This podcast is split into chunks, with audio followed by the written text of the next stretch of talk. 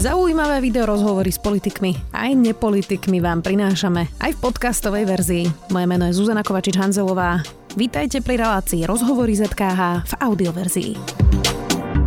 Prezidentka Čaputová ide podniknúť právne kroky proti Robertovi Ficovi. Ten o nej opakovane hovorí, že ju riadi americká ambasáda a George Soros. V parlamente zatiaľ poslanci rokujú o rekordnom počte návrhov. Na stole je napríklad aj návrh Tomáša Tarabu, ktorý chce zmeniť paragraf 363 tak, aby špeciálna prokuratúra nemohla podať obžalobu, kým generálny prokurátor nerozhodne práve o paragrafe 363. Viac už s exministerkou spravodlivosti, poslankyňou za SaS Máriou Kolíkovou. Vítajte. Dobrý deň, teším sa na rozhovor.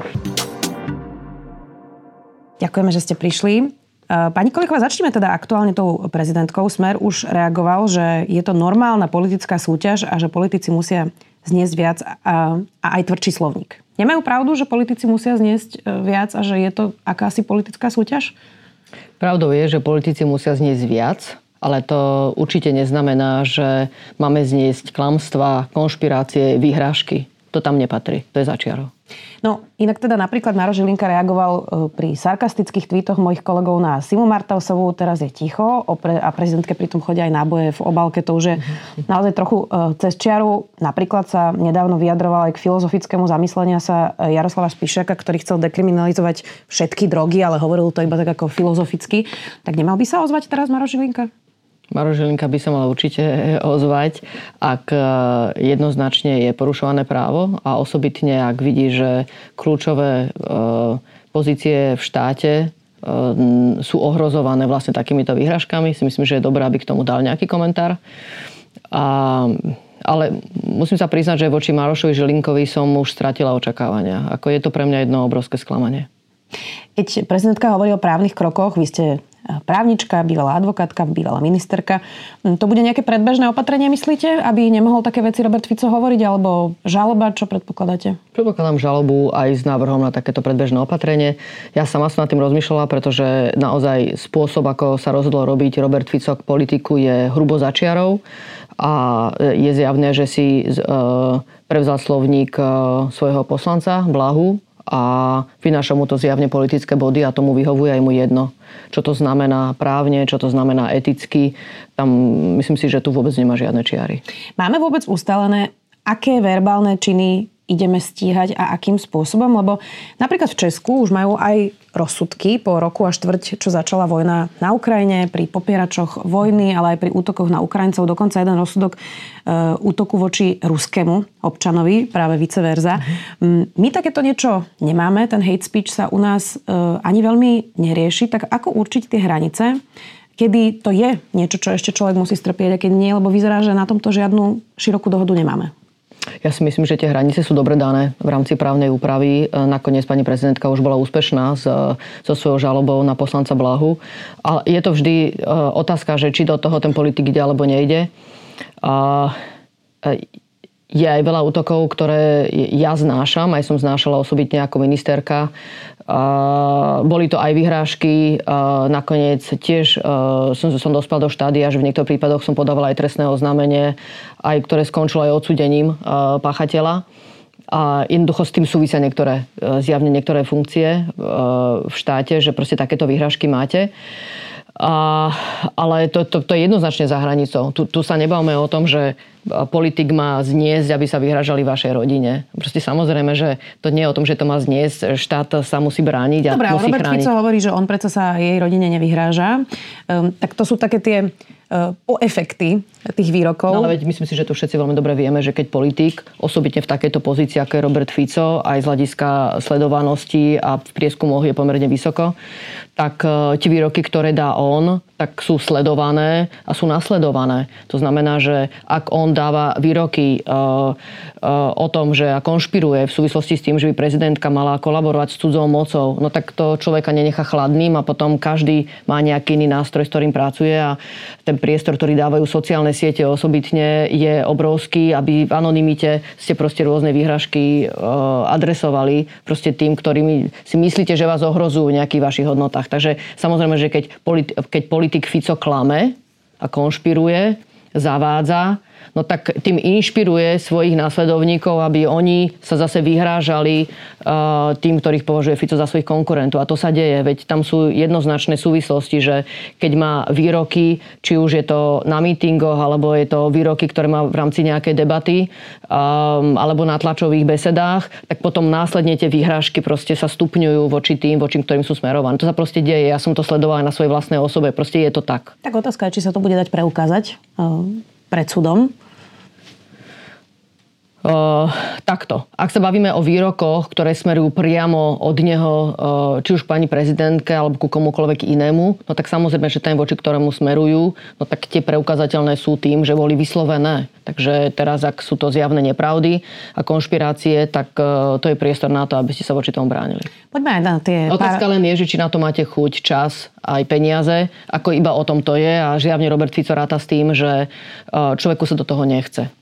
Poďme aj na aktuálne témy. V parlamente do druhého čítania prešiel trestný zákonník, medzi tým sa ale mení minister spravodlivosti. Vyzerá, že ministerka úradníckej vlády bude Jana Dubovcová, bývalá ombudsmanka, bývalá sudkyňa. Chceli by ste, aby celý ten zákon Jana Dubovcová stiahla? Viac dôvodov vidím na to, že áno, ako nie. Myslím si, že je nebezpečné mať tento návrh teraz v parlamente. Na druhej strane je pravdou, že sú tam viaceré ďalšie návrhy, ktoré sú samo o sebe nebezpečné, a vytvára sa nám nová koalícia v parlamente, ktorá je Sme rodina, Smer, fašisti a aj Hlas. A je pravdou, že keď napočítame tieto hlasy, tak je zrejme, že vlastne môže prejsť čokoľvek. Otázka je, že čomu je ochotná, ak to bude Jana Dubovcová ako ministerka. Zase treba si počkať samozrejme oficiálne na pani prezidentku, koho vlastne vymenuje do jednotlivých pozícií. Ale ak to bude Jana Dubovcová ako ministerka spravodlivosti, tak bude čeliť vážnej dileme. Že ten trestný zákon ponúka veľa dôležitých, dobrých vecí do trestného zákona. Je chybou, že to nebola dvojička s trestným procesom. Je to podľa mňa obrovská chyba, ktorú robil minister spravodlivosti. Pretože na jednej strane môžeme byť láskaví aj pri humanizovaní trestov, ale na druhej strane by sme mali využiť priestor, ktorý potom máme, že chcete od poslancov, aby zmierňovali tresty, no tak potom chceme od poslancov, aby boli aj prísni k celému procesu a vedeli sme toho páchateľa dostať čo najskôr pred súd. Takže toto podľa mňa bola obrovská chyba. Viete, čo na to povedal minister Karas? On bol včera v Natelo Plus a povedal, povedal, že sa na tom nedalo stavať, čo ste nechali na tom ministerstve, a nedalo sa s tým robiť. Tu sa premárnila obrovská šanca a premárnila ju pani Kolíková, keď nezriadila skupinu, ktorá by pracovala na trestnom poriadku. Na trestnom poriadku pracovala skupina, toto vôbec nie je práve. Ja z informácií, ktoré mám, je, že sa nikdy s nikým nestretol na ministerstve spravodlivosti k trestnému poriadku. Jedno to proste nezaujímalo. Zjavne sa uspokojil s názorom Slovenskej advokátskej komory, ktorá bola negatívna k celému trestnému procesu. Nakoniec odtiaľ vzýšiela ako šéf advokátskej komory. My sme predstavili aj advokátskej komore trestný poriadok, teda tú veľkú novelu, predtým ako išla do legislatívneho procesu. A áno, tie reakcie boli negatívne. A ja tomu ako advokátka rozumiem, pretože máte viaceré nástroje momentálne v trestnom procese, ako veľmi silné nástroje, aby ste zablokovali celý trestný proces. Tak to je. A nie je to štandardné v rámci európskeho priestoru. Ale my keď porovnáme potom tú trestnú politiku, ktorú máme, a porovnáme ju, že mali by sme byť viac humánni pri trestaní, no tak potom, ale buďme aj prísni a toho páchateľa dajme čo najskôr pred súd, aby teda súd mu vedel vymerať primerane humánny trest, ale za pomerne krátky čas. A toto proste minister spravodlivosti nebol ochotný spraviť. A tomu vyčítam. Naozaj, to bola hrubá chyba. Vy ste to v prvom čítaní podporili, ale veď to sa všetko mení až v druhom čítaní pozmeňujúcimi návrhmi. Rozumiem tomu, ale napríklad ste chceli, aby tie tresty ľudí, ktorí mali malé množstvo marihuany a dostávajú teraz drakonické výšky, naozaj 15 rokov a viac, sa posudzovali a prehodnocovali aj spätne. Viliam Karas včera v Natelo Plus povedal, že keby sme zvolili prístup, že ideme všetky tresty prehodnocovať, tak nám to rozvráti justíciu. Priestor vidím pre pani prezidentku na amnestiu. Nemá pravdu. To sa naozaj dá asi celkom čisto vyriešiť tak, že prezidentka Čaputová by na niektoré paragrafy jednoducho dala plošnú amnestiu. No ono sa takto na prvý pohľad môže javiť. Otázka je, že či ona má naozaj takýto aparát, aby to takýmto spôsobom spravila, pretože to nie je jednoduché. To, čo sa dá urobiť tým, že prehodnotíme drogové trestné činy, je, že pozrieme sa na jednotlivé skutky a s ohľadom na novú právnu úpravu im sudca vymerá primeraný trest. Toto sa amnestiou ako dá spraviť.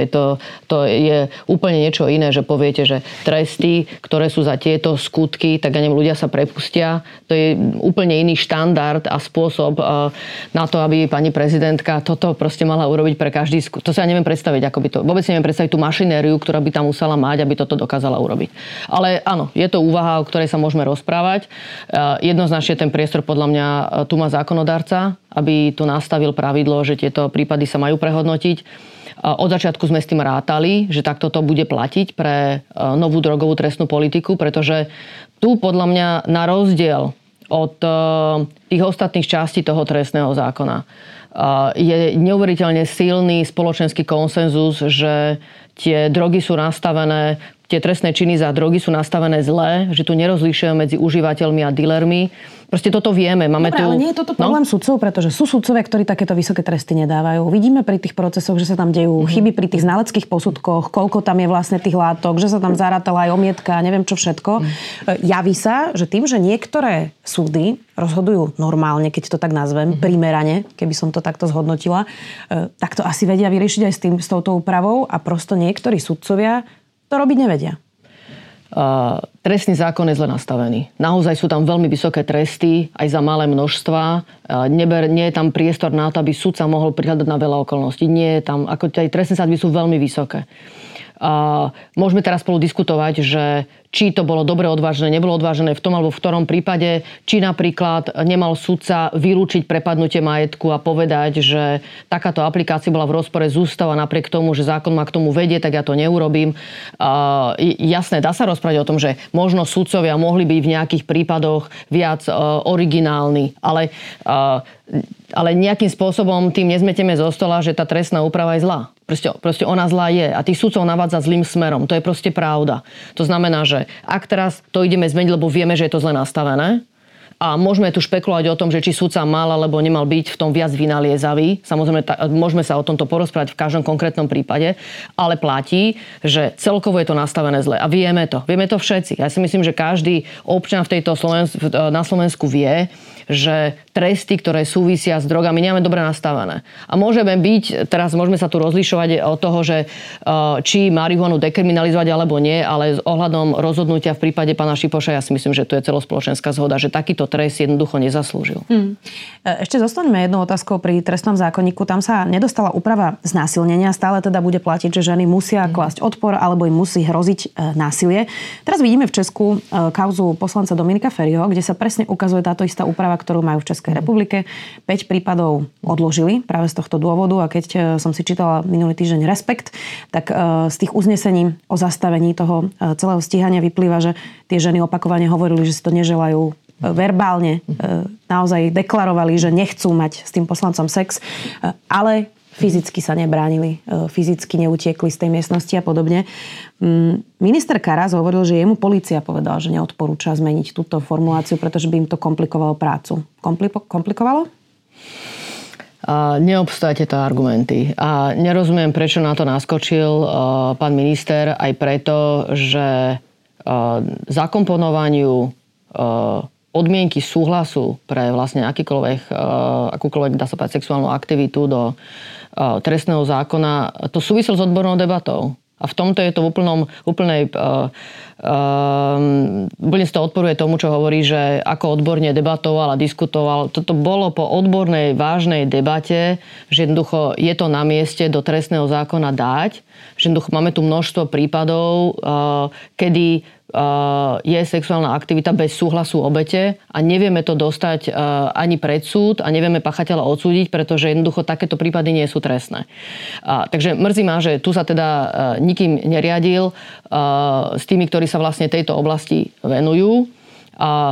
Argumenty o tom, že či sa to dá, alebo nedá sa preukázať. Je naozaj smiešné, ako to zľahčovanie tejto témy spôsobom, že teraz teda pri akomkoľvek sexuálnom akte má mať vedľa seba notára pomaly pod postelou a má mať pripravené vyhlásenie na nočnom stolíku a predtým sa dať podpísať. Je to zosmiešňovanie, hrubé zosmiešňovanie tejto témy. Veľmi ma to mrzí. A som rada veľmi, že sa tu o tom môžeme rozprávať. Ja som teraz dostala taký mail s otázkami práve k tejto téme A bolo to v podstate od podporovateľov, takže ja si myslím, že veľmi úprimne sa asi možno aj náš fanúšik zamyslel, myslím teraz Sasky, že čo to vlastne chceme presadiť, takže som veľmi rada, že pýtal sa, že vlastne konkrétnu situáciu navodil, že či sa teraz má báť, že jeho partnerka bude chcieť kúpiť kožuch a on jej to odmietne a ona sa mu bude vyhrážať, no tak keď mi ho nechúpiš, tak ja ťa udám, že si ma chcel znásilniť. Tak a teraz, že... Máš zvláštnu partnerku, asi nie? Jasné, tak asi má aj nejakú zlú skúsenosť, ja si myslím, že ktorú asi popisoval. Ale k tomu sa dá veľmi jasne povedať, že toto proste nejakým spôsobom nehrozí. Ako žiadny takýto priestor pre zneužívanie novej právnej úpravy tu nie je. My už máme teraz množstvo trestných činov, ktoré súvisia aj v podstate len s výrokmi, ktoré môžu byť aj medzi dvoma osobami. Vyhrážanie, vydieranie, nakoniec aj podvod samotný, že niekto niekoho uvedie do omylu. To všetko sú trestné činy, pri ktorých vy musíte preukázať v tej konkrétnej skutkovej situácii, či proste niekto do toho omylu naozaj uvedený bol alebo nebol. A nemusí to byť vždy založené na notárskych zápisniciach, kde je niekde podpísané, no chcel som ho uviesť do omylu, lebo, hej. Samozrejme, že to je zohľadom na ten kontext. Tak ja som rada, že ste aj spomenuli aj ten prípad Dominika Feriho, pretože ja si myslím, že ten asi veľa ľudí sleduje, asi osobitne žien. Ženy ho sledujú, že ako dopadne, či má zmysel vlastne takéto veci niekomu povedať a či budú vôbec dostíhané a pachateľ bude odsúdený. Pretože ak nie, tak budú len traumatizované. Tak uvidíme, ako dopadne poslanec Herák. To je slovenský prípad. Napríklad tiež. No ale ten trestný zákon máme naozaj tak postavený, že obeť sa musí brániť. Tak asi páchateľ musí byť doškrabaný. Ideálne, že aj asi na tej žene sú nejaké prejavy nejakého násilia. Priškrtená. To je typné predstavy o znásilnení. No a teraz, keď tá žena sa rozhodne v tej danej situácii, že má zabalkované dvere, vidí, že nikam neodíde a by som povedal, že tá újma, ktorá bude pre ňu nakoniec v tom celom najmenšia, bohužiaľ psychická trauma tam bude, ale fyzická bude menšia, je, že keď sa podvolí, aj keď súhlas nedá, no a to sa potom naozaj nedá preukázať. Pretože ako preukážete potom hrozbu násilia? Ako preukážete, že žena bola bezbranná, že teda opitá nebola alebo nebola pod drogami? Že to sú situácie, proste, kedy k tomu násilneniu došlo, ale proste náš trestný čin to... znásilnenia to neobsahuje. Takže podľa mňa tu sme len na križovatke, musíme si povedať, tak chceme, aby sme mali ženy znásilňované, ktoré jednoducho súhlas k tomu nedali a chceme, aby takéto veci boli odstiahnuté, alebo nechceme. A polícia sa s tým bude vedieť vysporiadať. Jednoducho, keď taká situácia nastane, že niekto dá trestné oznámenie, no tak bude zisťovať, tak má tá žena traumu napríklad, hej, dá sa urobiť znalecký posudok. Zvyčajne pri takýchto páchateľoch to nie je jedna žena. Keď sa prihlási jedna, je ich viac. No tak to teraz všetky chceli ten kožuch, hej, a nedostali ho, tak išli teda podať trestné oznámenie. Tak s ohľadom na tie okolnosti proste je zrejme, či sa skutok stal alebo nestal. No a keď sú pochybnosti, no tak bude oslobodený. Hej, je to len o tom, či si povieme, že je pre nás žena hodnota, podľa mňa aj takto to vlastne stojí. Je pre nás žena hodnota? No tak ak je, tak hádam sex len so súhlasom. Na tom sa asi zhodneme, pani poslankyňa, obidve v tomto štúdiu. Poďme aj ďalej v Národnej rade. Potrebujeme tu nejakého muža, no. Ja si myslím, že sa aj s mužmi na tom zhodneme. Ja si tiež myslím, že to je v záujme každého jedného muža. Ja si myslím, že osobitne tých mužov, čo majú dcery. Áno, alebo každého slušného muža, aj takého, ktorý nemá deti predsa. V Národnej rade je návrh Tomáša Tarabu, aby počas obdobia, kedy generálny prokurátor bude preskúmavať paragraf 363, nebude môcť byť podaná žiadna žaloba pred súd. Po novom by chceli umožniť, aby keby napadol obvinený špeciálnu prokuratúru, že je zaujata, tak by generálna prokuratúra mohla prípad špeciálu zobrať a dať to nejaké krajské prokuratúre. Dokonca sú tam nejaké prechodné lehoty, kde hrozí, že by vlastne napríklad kauza očistec skončila pre prerušenie prípadu. Tomáš Taraba má blízko k Petrovi Koščovi, ktorý je na úteku. Tak ak by tento návrh zákona písal Peter Košč, asi by to nevyzeralo inak, nie? Určite by to nevyzeralo inak. Ja si myslím, že aj keby ho písal pán Borul alebo pán Čolenský, myslím si, že by to nevyzeralo inak. Hrozí, že to prejde? Myslím si, že to naozaj hrozí, že to prejde. Ako som už povedala, teraz sa ukazuje pri návrhoch, ktoré ja si myslím, že boli jednoznačne proti hodnotám bývalej koalície, že Sme rodina sa by som povedala, že to už je, ja neviem, len bohapustý obchod. Úplne sa spreneverila hodnotám, ktoré sme mali v bývalej koalícii. Áno, veľmi sa obávam, že tento návrh prejde. Pretože tí, ktorí ho presadzujú, tak pre nich je dôležité, aby generálny prokurátor takúto moc mal, aby mohol zastaviť čokoľvek. Tam je dokonca možnosť pre generálneho prokurátora, aby využil paragraf 363, aj keď nedostal podnet. Hej. Aj toto tam je. Tam je dokonca aj to, že veci, ktoré sú na ústavnom súde a sú preskúmavané zákony, no tak v prípade, že sa zmení vlastne toto ustanovenie, tak tie všetky skončia. No tak zjavne je tu očakávanie, že teraz sa zmení právna úprava a aj tie veci, ktoré sú podané na ústavnom súde, tak majú okamžite skončiť. To ani o tom nebola debata, že ešte dokonca aj tam je takéto riešenie, čo im príde, že akože takýto návrh dať do Národnej rady, ktorý kľúčovo rieši špeciálnu prokuratúru, trestný proces, konanie pred ústavným súdom. Bez riadneho legislatívneho procesu, tak akože aj z tohto pohľadu je to... Proste to je hrubosť, ako ktorú som už teda dávno nevidela. No, ale... Okrem toho, že chceme zastaviť kauzy, ktoré sa týkajú vyšetrovania korupčných vecí. To je jasné. Že občanom je to jedno? Ja teda dúfam, že to nie je tak, ako hovoríte, že je to občanom jedno. No, ja by som povedala, že zjavne tí poslanci, ktorí sú pripravení za to zahlasovať, tak sú presvedčení, že ich voličom je to jedno. A teraz... Alebo možno, že tomu nerozumejú. Áno, musíme určite asi veľa ľuďom vysvetliť, ale problém je v tom, že ľudia tak ako generálna prokuratúra tu začala fungovať, ako keby nejaký záchranca zákonnosti a spravodlivosti a tak bola aj teraz predstavovaná, aj v tomto bohužiaľ poslednom období, naprieč celým politickým spektrom. Tak s výnimkou by som povedala naozaj iba niektorých politických strán, tak ľudia ako keby chceli, že však dajme tomu generálnom prokurátorovi všetko, však on teda povie, čo je spravodlivo, čo nie. No len to je obrovská chyba, ako takto sa na to pozerať. Jediný, kto vie nezávislo nestranne posúdiť veci, je súd. Takže tu treba urobiť dve veci. Treba paragrafom 363 zmeniť ho tak, aby prokurátor mohol otvárať veci a nie ich zatvárať. A myslím si, že by sme mali prijať právnu úpravu náhodného výberu prokurátora.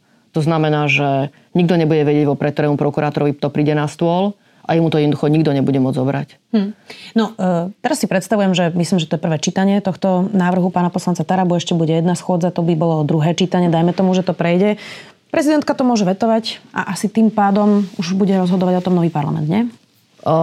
Tak tam závisí od toho samozrejme, že ako Boris Kolár využije svoj priestor ako predsedu parlamentu, pretože on kľudne môže urobiť to, že zrazu zvolá schôdzu ešte aj preto, aby riešil veto pani prezidentky. Viem si to predstaviť, že toto by urobil. Tam ale stále bude priestor pred ústavným súdom. Myslím si, že tí, ktorí písali tento návrh, tak sa naivne domnievajú, že návrh poslanca Baránika, ktorý vlastne napadal paragraf 363 a nakoniec sa k tomu pridala aj pani prezidentka, tak samozrejme, že títo navrhovatelia vedia zmeniť obsah svojho návrhu. Takže keď sa zmení právna úprava, tak si myslím, že na ich mieste prvé, čo treba spraviť, je samozrejme pozmeniť tento návrh tak, aby korešpondoval s novou právnou úpravou a pokračovať. To je to preskúmanie, čo je na ústavnom súde paragrafu 363. Áno, pokračuje v tom návrhu ďalej. A žiadať o pozastavenie aj účinnosti takéhoto právneho predpisu. Ak teraz by špekuloval podľa mňa ústavný súd, tak tam už nebude mať o čom. Tam ja som presvedčená, že to je protiústavné, hrubo protiústavné. Keď to teraz sledujem, čo sa deje v parlamente pár mesiacov pred voľbami, priznám sa, že takýto stav si úplne nepamätám. Hoci vždy politické strany pred voľbami prinášali nejaké návrhy, ale toto je už trošku extrémne. Čo s tým, že parlament v chaose prijíma zásadné návrhy pár mesiacov pred voľbami poslaneckými návrhmi? Dá sa to vôbec nejako do budúcnosti riešiť?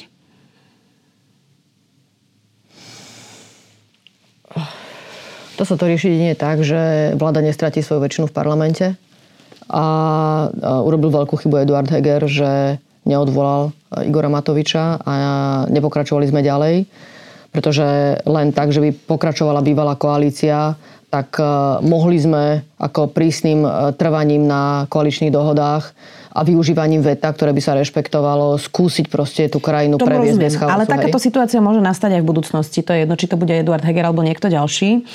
A teraz ako zabezpečiť nejakú právnu istotu v krajine 3 mesiace pred voľbami napríklad, keď začnú prechádzať rôzne šialené návrhy, či existuje nejaký nástroj, ktorým by sa dalo tomuto zamedziť? Pretože samozrejme zobrať právo poslancom, aby hlasovali v parlamente, keď majú stále mandát, to asi nie je dobrý nápad.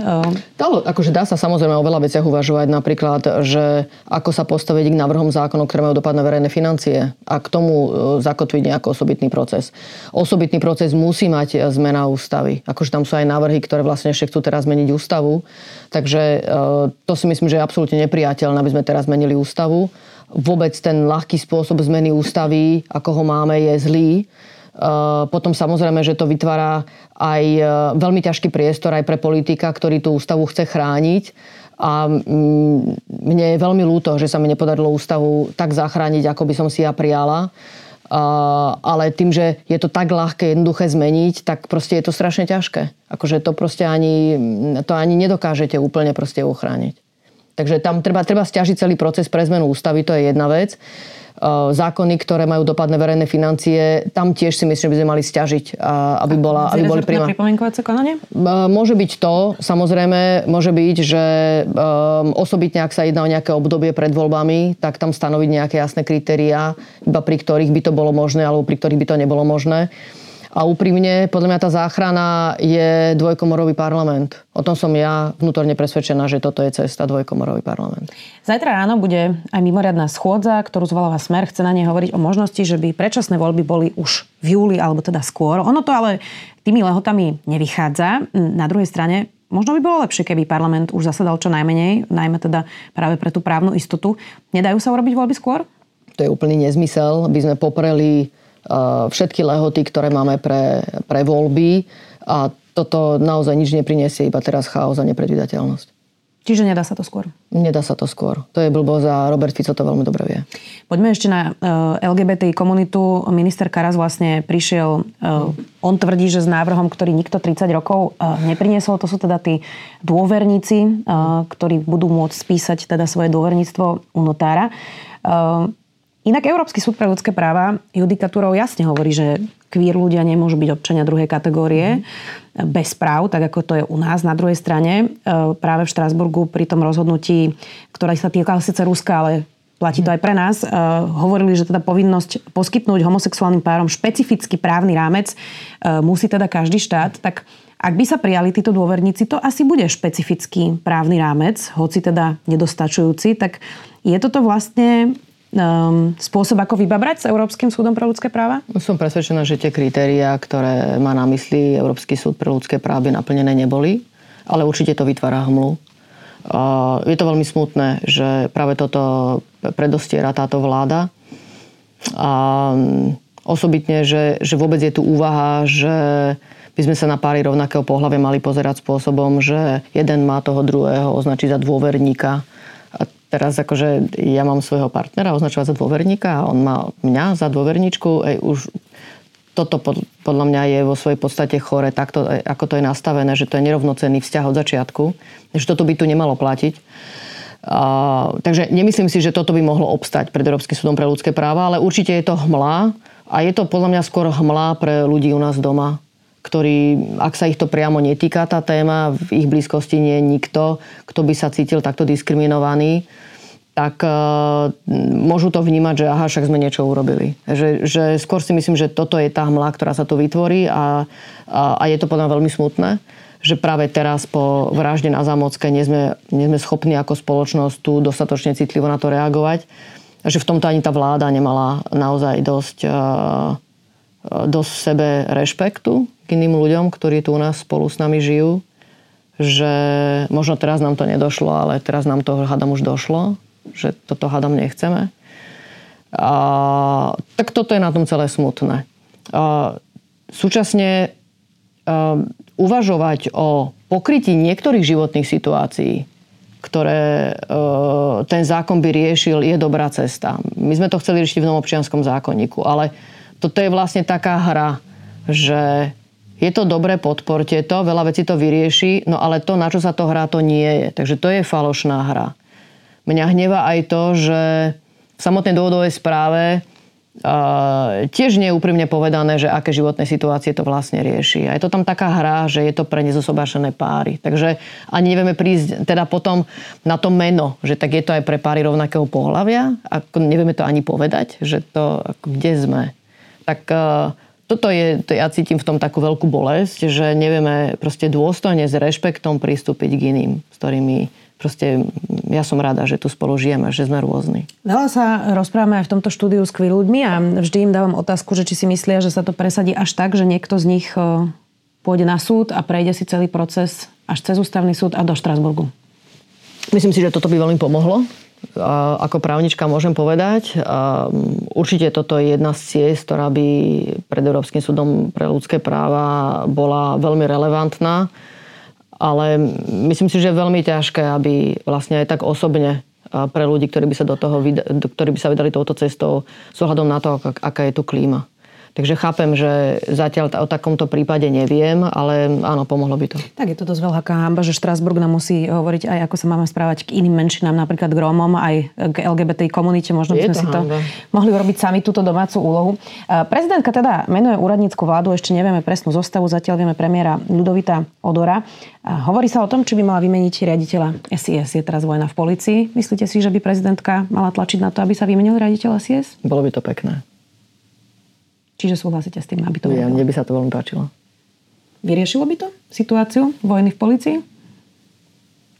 Inštitúcie fungujú na základe toho, koho majú vo svojom čele. Mnohé by to vyriešilo. Máte aj tip, za koho by mohla vymeniť toho riaditeľa? Niektoré tipy si nechám pre seba. Dobre, poďme ďalej. Minister Karas na otázku v Na telo plus, že čo hovorí na tú nomináciu, že by ministerko mala byť Jana Dubovcová, povedala, že ju nevie zhodnotiť, lebo ju nepozná. Vy ju viete zhodnotiť? Tak to je smutné. Ja si myslím, že každý musí poznať Janu Dubovcovú ako človeka, ktorý bol šikanovaný Štefanom Harabinom, pretože sa vyslovovala k situácii v justícii. Bola nakoniec verejnou ochrankyňou práv, ktorá verejne rázne vystupovala ku kauzám, ktoré otriasali spoločnosťou. Takže sa šikanoval minister Kaliňák vtedy? Presne tak. Však to veľmi dobre podľa mňa všetci vieme, osobitne právnici. Tak neviem, že, čo sa stalo Viliamovi Karasovi.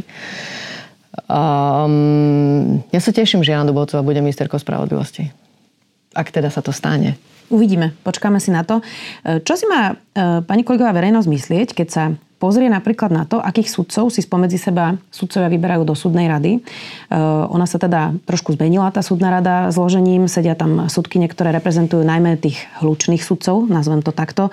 Kritizovali rebríček Transparency slovami, že Transparency nemá čo kritizovať sudcov. Kritizovali novinárske komentáre o sudcovi Harabinovi. Pritom tie komentáre boli normálne vecné, slušné, nebolo to nič vulgárne.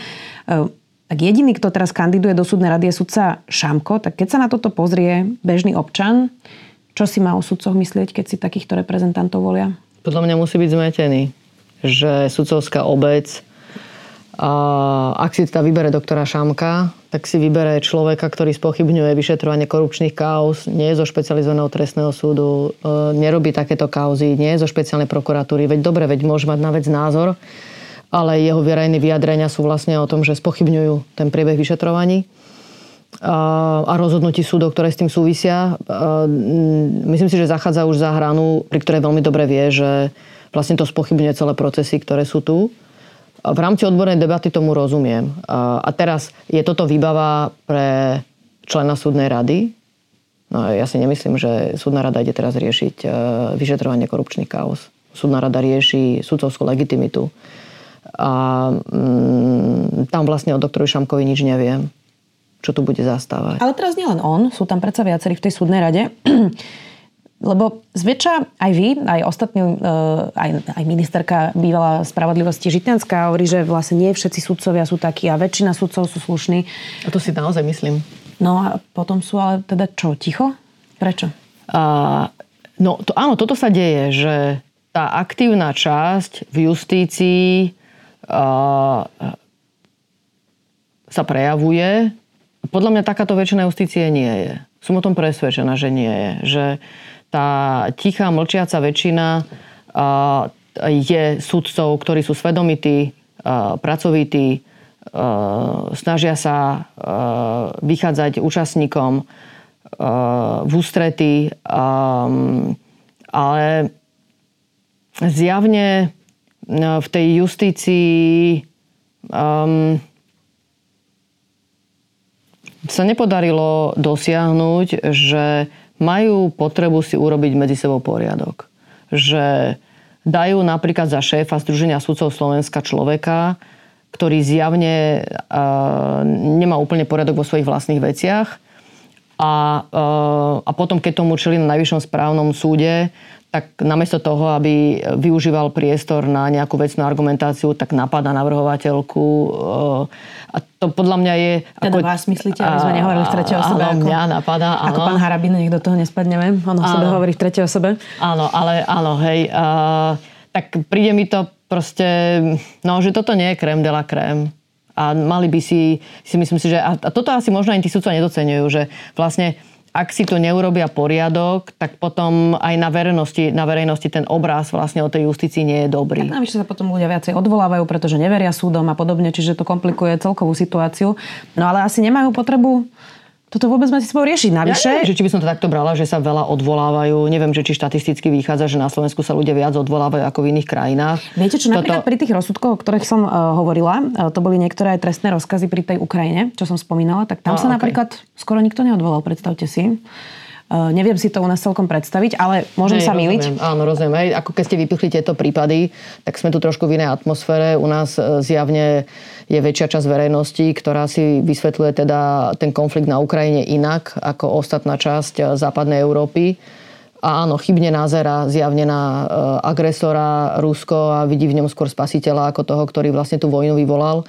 Takže áno, tu máme nejaké zásadné neporozumenie v spoločnosti. Ale späť k tomu, napríklad ten rebríček Transparency. To bolo predsa až trochu absurdné, veď to boli dáta, ktoré samozrejme sú tam naozaj niektorí sudcovia, ktorí sú veľmi preťažení, ale to sa dá vysvetliť, predsa to sa dá vyriešiť.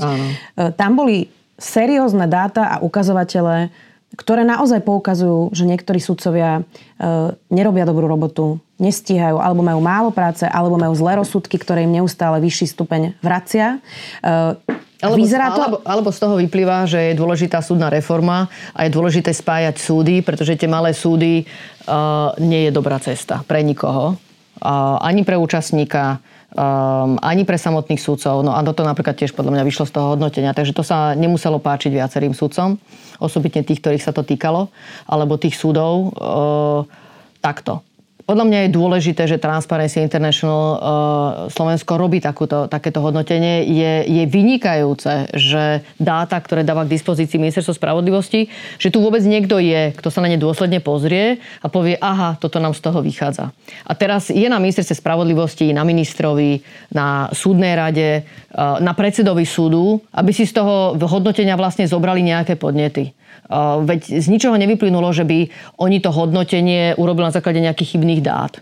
Tak, no ale videli ste tú reakciu aj súdnej rady, aj súdcov napríklad v Čadci. To bolo pomerne absurdné.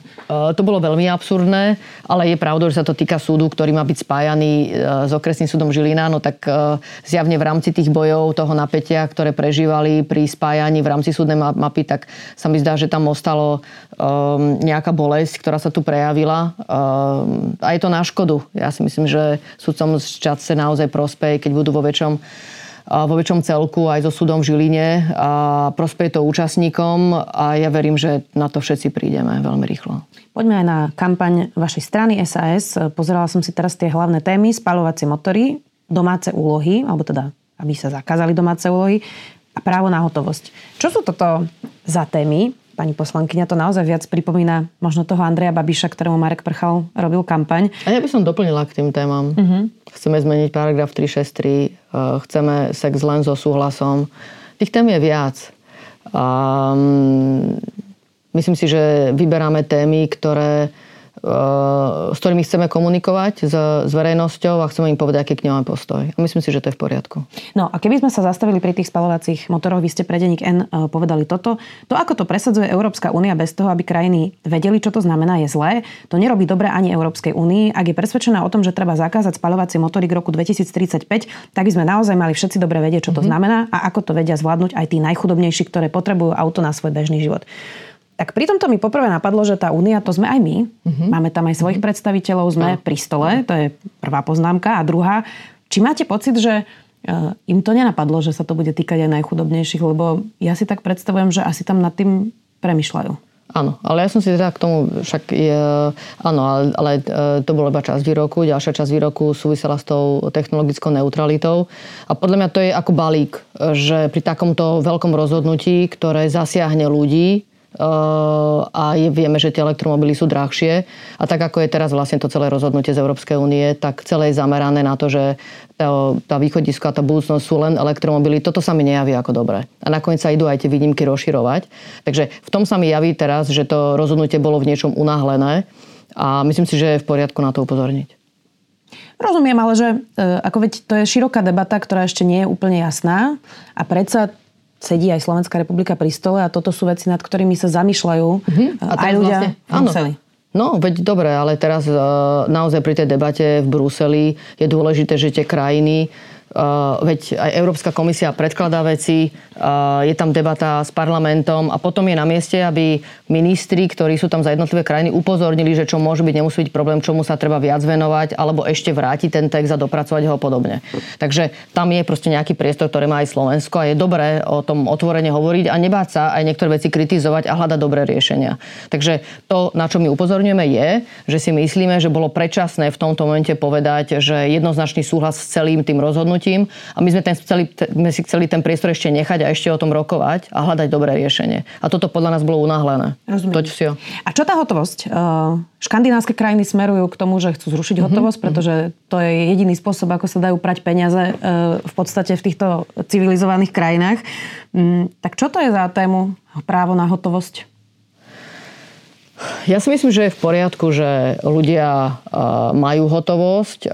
Ak na to prídeme, že tú hotovosť nebudeme chcieť, tak ak na to prídeme ako krajina, tak je možné, že raz prídeme k tomu momentu. Ale momentálne ľudia tú hotovosť chcú. Tomu rozumiem, ale veď ju majú. Áno, ale veď my to, čo tvrdíme, je, že chceme mať garancie, že tá hotovosť im ostane. To je všetko. Ale máte pocit, že je to nejaké ohrozené? Že by sme tu ako v najbližšej dobe nemali hotovosť? Lebo priznám sa, že toto nie je trend, ktorý ja sledujem na Slovensku. Inak Boris Kolár podľa všetkého teda vypláca svoje matky v hotovosti. Jaroslav Rezník platil v hotovosti splátky svojim dcerám. Tak ako nemám naozaj pocit, že to je nejako ohrozené právo na hotovosť. Jednoznačne ja som proti tomu, aby sme vytvárali cez nejaký veľký priestor pre hotovosť možnosť pre korupčné praktiky. Hej, to jednoznačne SaS toto vôbec nechce. To, čo chce SaS, je len to, aby bežne človek mohol mať nejakú časť hotovosti, aby mohol proste nejakú časť peňazí v hotovosti mohol mať. O to ide, o nič viac. A teraz na to ľudia na Slovensku zjavne pripravení sú, že by tú hotovosť chceli. To vychádza aj z prieskumov, že toto proste si ľudia prajú, tak prečo im to nedopriať? Čiže je to kampaňová téma? Je to kampaňová téma, zjavne. Ľudí to zaujíma a považujú to za dôležité. A by som to povedala aj takto, že je dobré nastúpiť samozrejme na digitálny svet, ale s tým, že veľa vecí funguje a ľudia v tom vedia sa dobre pohybovať. Ja si myslím, že keď ľudia cítia, že vedia sa teraz pobývať v tom svete, tak ako máme nastavené pravidla s hotovosťou, tak si myslím, že ten priestor im nechajme, ale zamedzme korupčným praktikám. Jednoznačne zamedzme. Stále nerozumiem, že kto im berie tú právo na hotovosť, ale rozumiem, povedali ste, že je to kampaňová téma. Poďme aj ďalej, nedarí sa vám stúpať v percentách a vy hovoríte, že sa spájať nechcete.